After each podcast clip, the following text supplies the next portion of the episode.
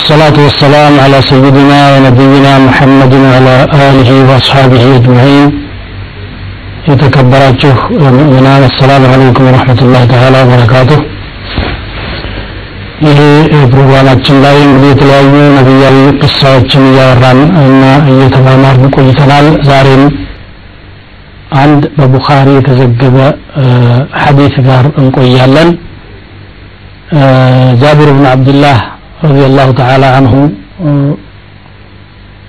እና ነቢዩ ስ ሰለም መካከል የተከሰተና የነቢዩ ሙዕጅዛ የታየበት ታሪክ ነው እንዲህ ነው የሚለው ቅሳው عن جابر بن عبد الله رضي الله عنهما أن أباه استشهد يوم أحد የጃቢር አባት የኡሑድ ለት ሸሂድ ሆኖ ነበረ ስድስት ሴት ልጆችን ትቶ ነው የሞተው እዳም ነበረበት ከዚያ የተምር አዝመራ በሚለቀምበት ፍሬው በሚለቀምበት ሰዓት ወደ ረሱሉ ስለ ላሁ ለ ወሰለም መጡና መጣሁና ይላል ጃቢር قلت يا رسول الله قد علمت أن والدي استشهد يوم أحد አባቴ የኡሑድ ለት እንደሞተ መቼም ያውቃሉ እና ደግሞ ብዙ ደይን ነበረበት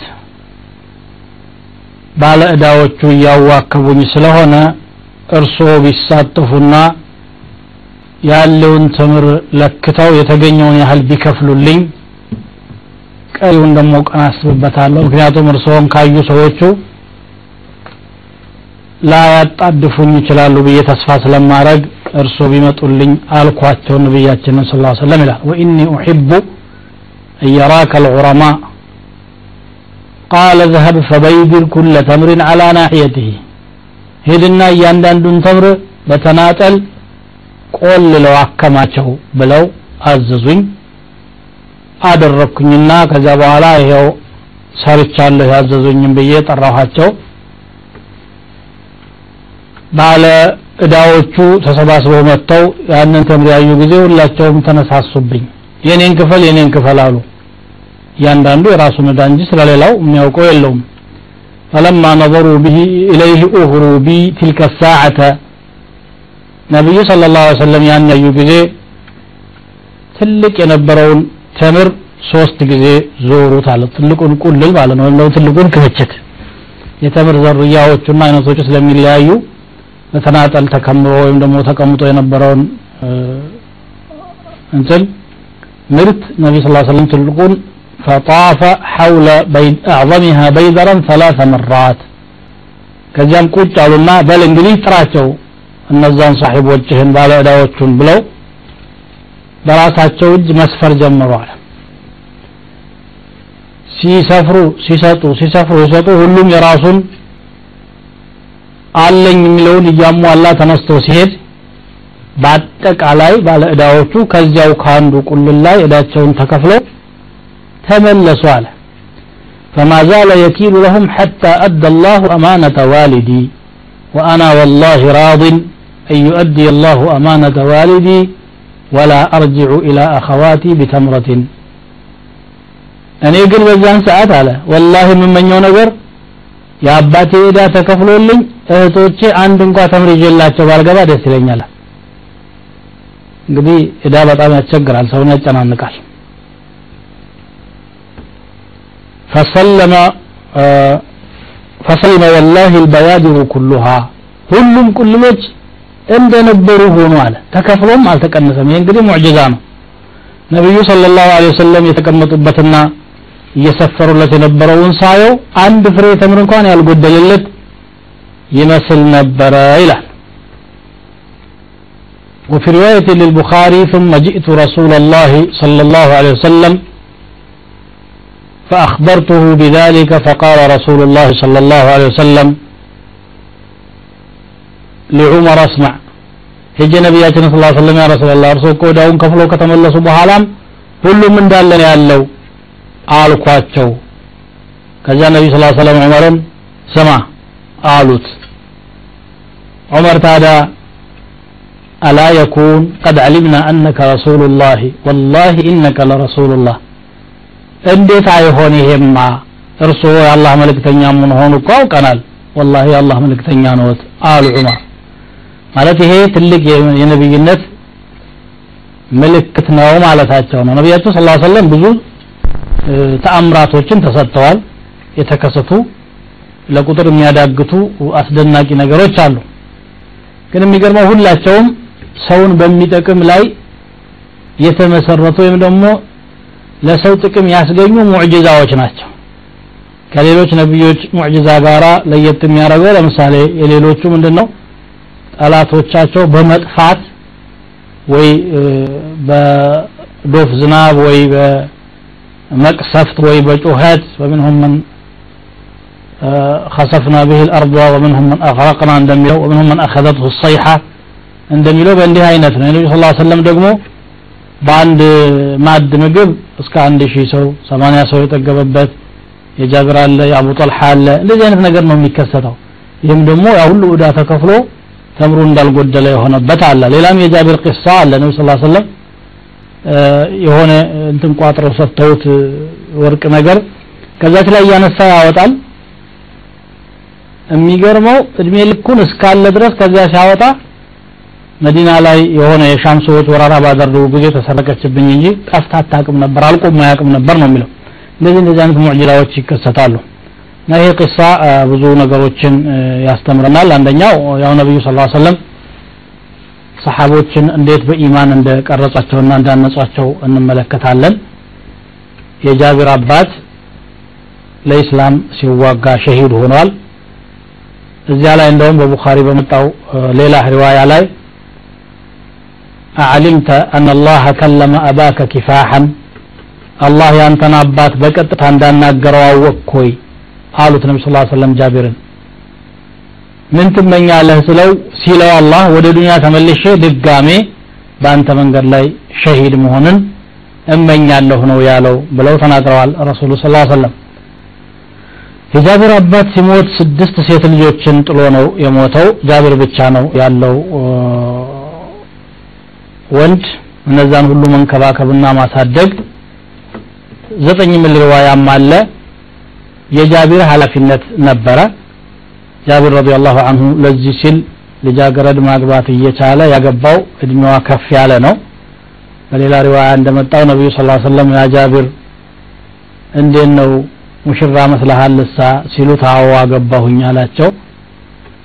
بكرا أم ثيبا ልጃገረድ አገባህ ወይስ አግብታ የፈታች ብለው ሲጠይቁት አይ አግብታ የተፈታች ናት አላቸው። ያኔ ምን አሉ? ነቢ ስ ሰለም هلا بكرا تلاعبها وتلاعبك የምታጫውትህ የልጅነት እድሜህን እንትን የምትልልህ ልጃገረድ ለምን አላገባህም አሉት። እንግዲህ በሰሓቦቻቸው ያላቸው ቀረቤታ ነው ይሄ የሚያሳየው። ከዚያም መጨረሻ ምንድን ያለው? እህቶቼን እንድትንከባከብልኝ ብዬ ነው። ሊተቁመ አለይህነ ወቱመሽጠሁነ አላቸው ማለት ነው። እና ጃቢር ብን አብድላህ ረዲየላሁ ተዓላ አንሁ ችግር ሲያጋጥመው ደይኑንም ልጆቹንም ተረክቦ እዳውን መወጣት ያለበት እሱ ስለሆነ የሚችለውን ካደረገ በኋላ ወደ ረሱል ስ ሰለም ነው የሸሸው። እሱ የፈለገው የነበረው እንደሆነ ነቢዩ ሲመጡ እነዚህ ባለ እዳዎቹ እንዳያዋክቡት ሀያ ይዟቸው ይመለሳሉ ቀን ይሰጡኛል ብሎ ነው አላህ ደግሞ ያደረገው ከዚህ የተለየ ነገር ነው። ምንድነው ያደረገው? ሙዕጂዛ የሚታይበት አጋጣሚ ነው ያደረገው። ረሱል ሰለም ሶስት ጊዜ ዘወር ብለው ከዛ በኋላ መስፈር መጀመራቸውና ሁሉንም እዳ መክፈላቸው ማለት ነው። ሌላው እዳ ምን ያህል አስቸጋሪ እንደሆነ ነው የምናየው። ነቢ ስ ሰለም ሁሉ ጊዜ በዱዓቸው ላይ ያ ረቢ ከእዳ ጠብቀኝ ይሉ ነበር። አላሁመ ኢኒ አዑዙ ቢከ ምን አልመግረሚ ወልመእሰም ነበር የሚሉት። ከወንጀልና ከእዳ ጠብቀኝ። ለምን? ኢነ ልገሪመ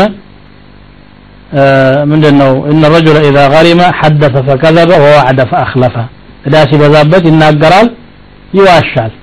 ሰኞ ሰጠሃለሁ ይላል ሰኞ ምንም የለም ማክሰኞ ይላል እንዲህ እያለ ውሸት መናገር ይመጣበታል እዳ ሲመጣበት። ቀጠሮ ይቀጥራል ቀጠሮውን ያፈርሳል አሉ። አማራጭ ስለማይኖረው ማለት ነው። ስለዚህ ከእዳ አላህ ይጠብቀን እያሉ ዱዓ ያደርጉ ነበር። ያስጨንቃል በእርግጥም። ብዙ ሰዎች ግን የሰውዳ ትከሻቸው ላይ ተቀምጦ ምንም የማይመስላቸው አሉ እንደ ተራ ነገር የሚቆጥሩት ማለት ነው። እንደሚያስጠይቅ በመርሳት ነው እንግዲህ ይሄ። ጃቢር ግን እህቶቼ ይራቡን የልራ አንድ ተምር ቤት አይግባ እንጂ ያ እዳ ቢከፈል ደስታዬ ነው ነው የሚለው። እና ይሄ ነው። ሌላው ለአማና መጨነቅ አስፈላጊ እንደሆነ። ልጅ አባቱን አማናም መረከብ እንደሚጠበቀው የገንዘብ ጥሎ የሞት እንደሆነ እንደሚወርሰው ሁሉ ዕዳ ኑሮበት አባቱ ከሞተም የአባቱን ዕዳ መክፈል የወራሽ ኃላፊነት ነው። የጥቅሙ ጊዜ ብቻ አይደለም አባቴ ነው ብሎ ዘር ቆጥሮ መምጣት ያለበት የችግሩ ጊዜም የወላጅን ዕዳ መክፈል ልጆችን ይመለከታል ማለትን ከዚህ ሐዲስ እንረዳለን ማለት ነው አሁን ደግሞ ወደ ሌላ ሐዲስ እንተላለፋለን روى البخاري ومسلم عن أسامة بن زيد رضي الله عنهما أنه قال أرسلت ابنة النبي صلى الله عليه وسلم إليه إن ابنا لي قبض يا نبي سيت لجنبرج عندت سو ልጄ ጣረ ሞት ላይ ነው ያለው ብላ ላከችባቸው ከዛ ነቢዩ ስ ሰለም መልእክት ላኩ ምን አሉ إن لله ما أخذ وله ما أعطى وكل وكل عنده بأجل مسمى فلتصبر ولتحتسب አላህ እኮ የሰጠንም የራሱ ነው። የወሰደውም የራሱን ነው። ሁሉ ነገር ደግሞ የተወሰነ ቀጠሮ አለው። ትታገስና ከአላህ ዘንድ አጅርን ትጠብቅ ብለው ላፉ ነብዩ ስ ሰለም ኑ ብላ ትልክባቸው ከዛ እንደገና ሁለተኛ ላከችና በአላህ ስም ምላ ካልመጡ አይሆንም ወላሂ መምጣት አለባቸው ብላ ስትልክ ብድግ ያው ሄዱ።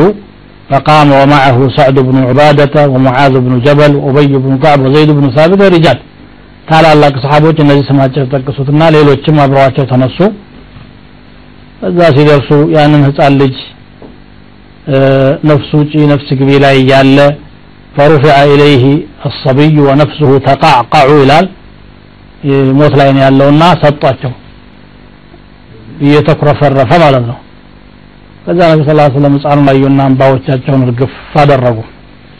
ሳዕድ ብኑ አቢ ወቃስ سعد بن ሳዕድ ብኑ يا እያያቸው ነበርና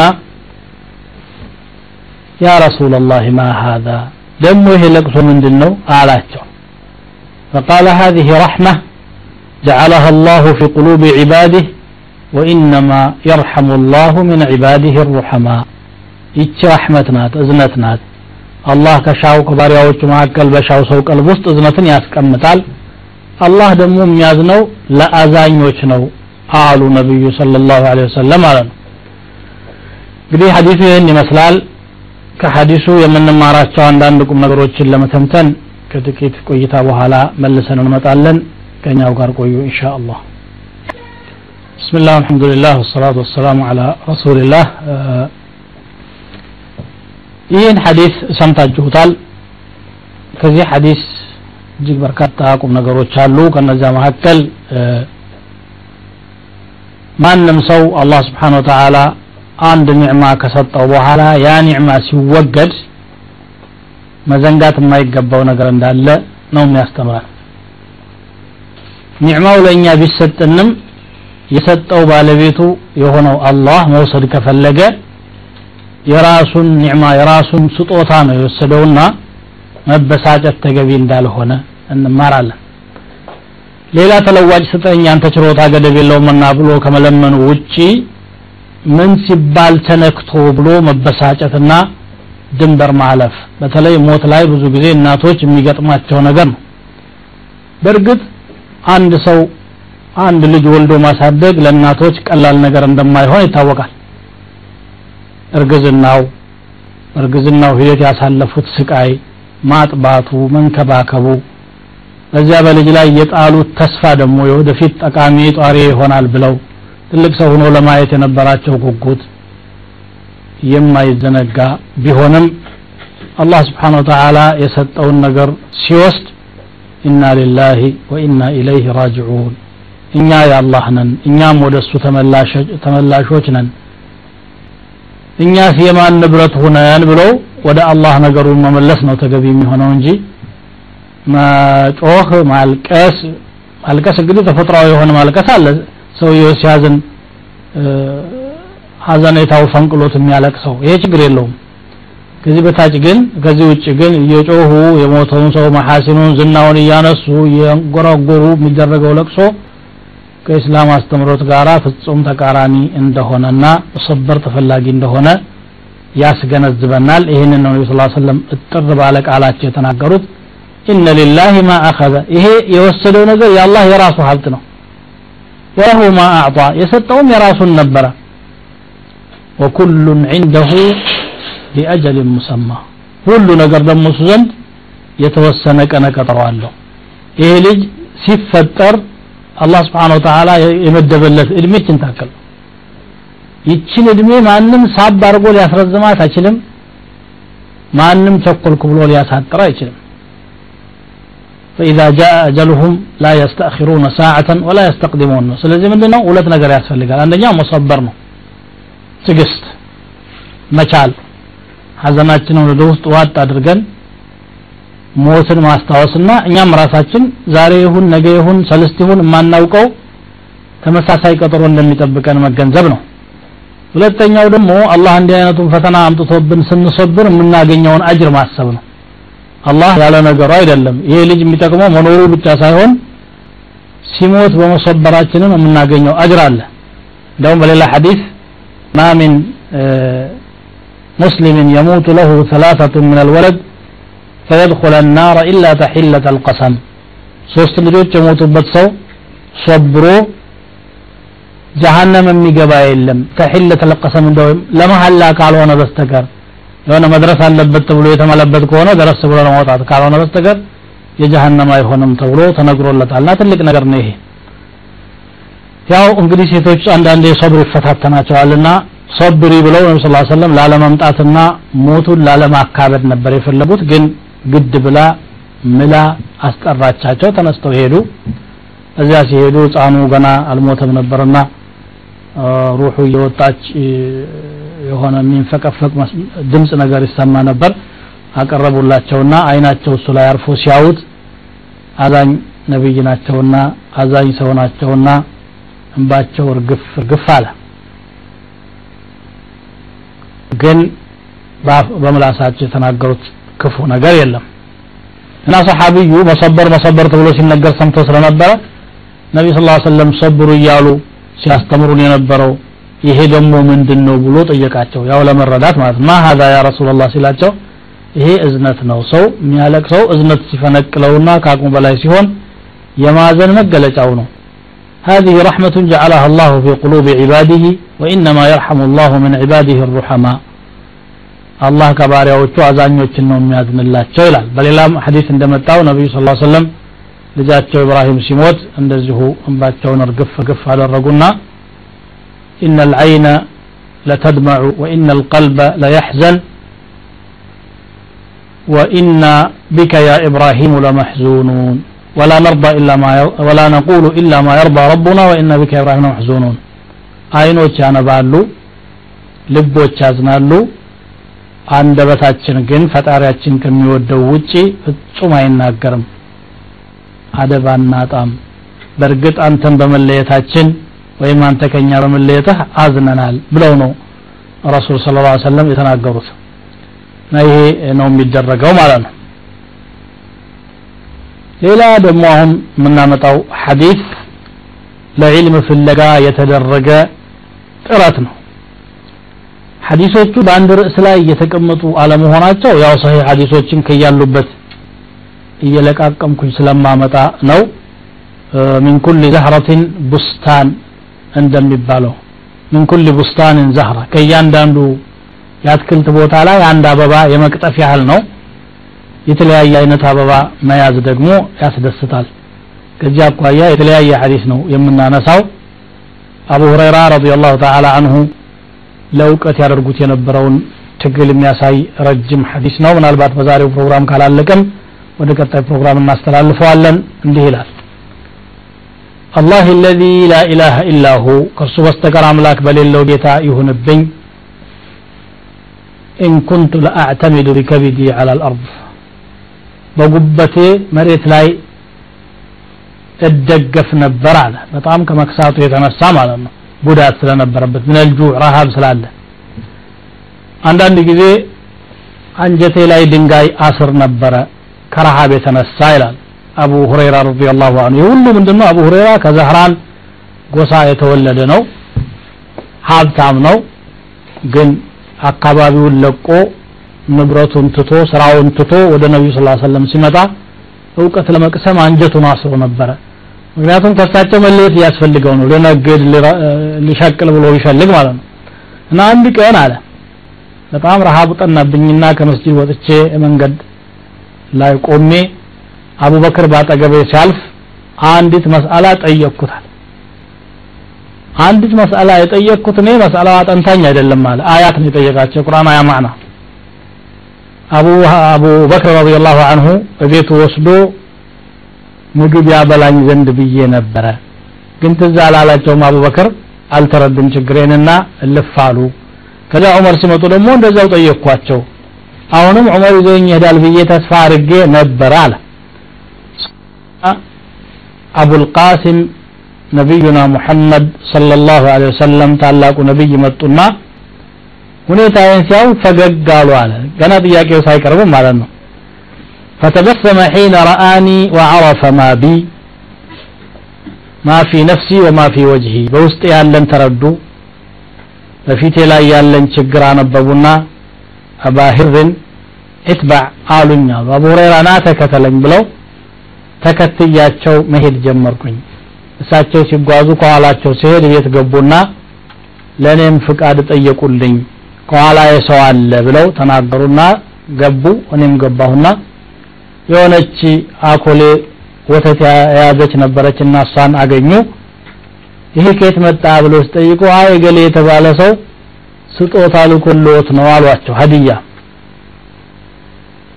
አሁን ነቢዩ ስ ሰለም ምን አሉት? አቡ ሁረይራን ሂድና አህለ ሱፋ ወይም ደግሞ መስጂድ ውስጥ ዳስ ነገር ነበርና የእስላም እንግዶች የሚያርፉበት እዛ ያሉ እንግዶችን በሙሉ ጥራልኝ አሉኝ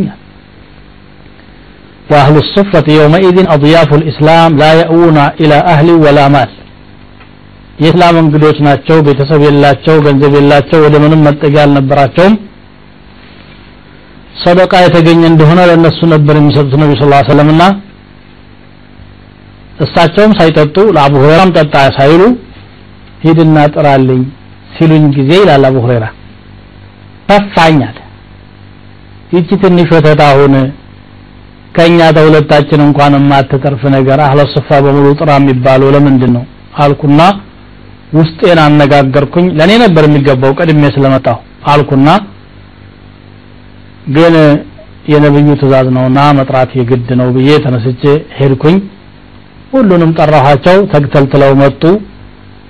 እዚያው ረሱል ስ ሰለም ቤት ሰፈሩ። ከዛ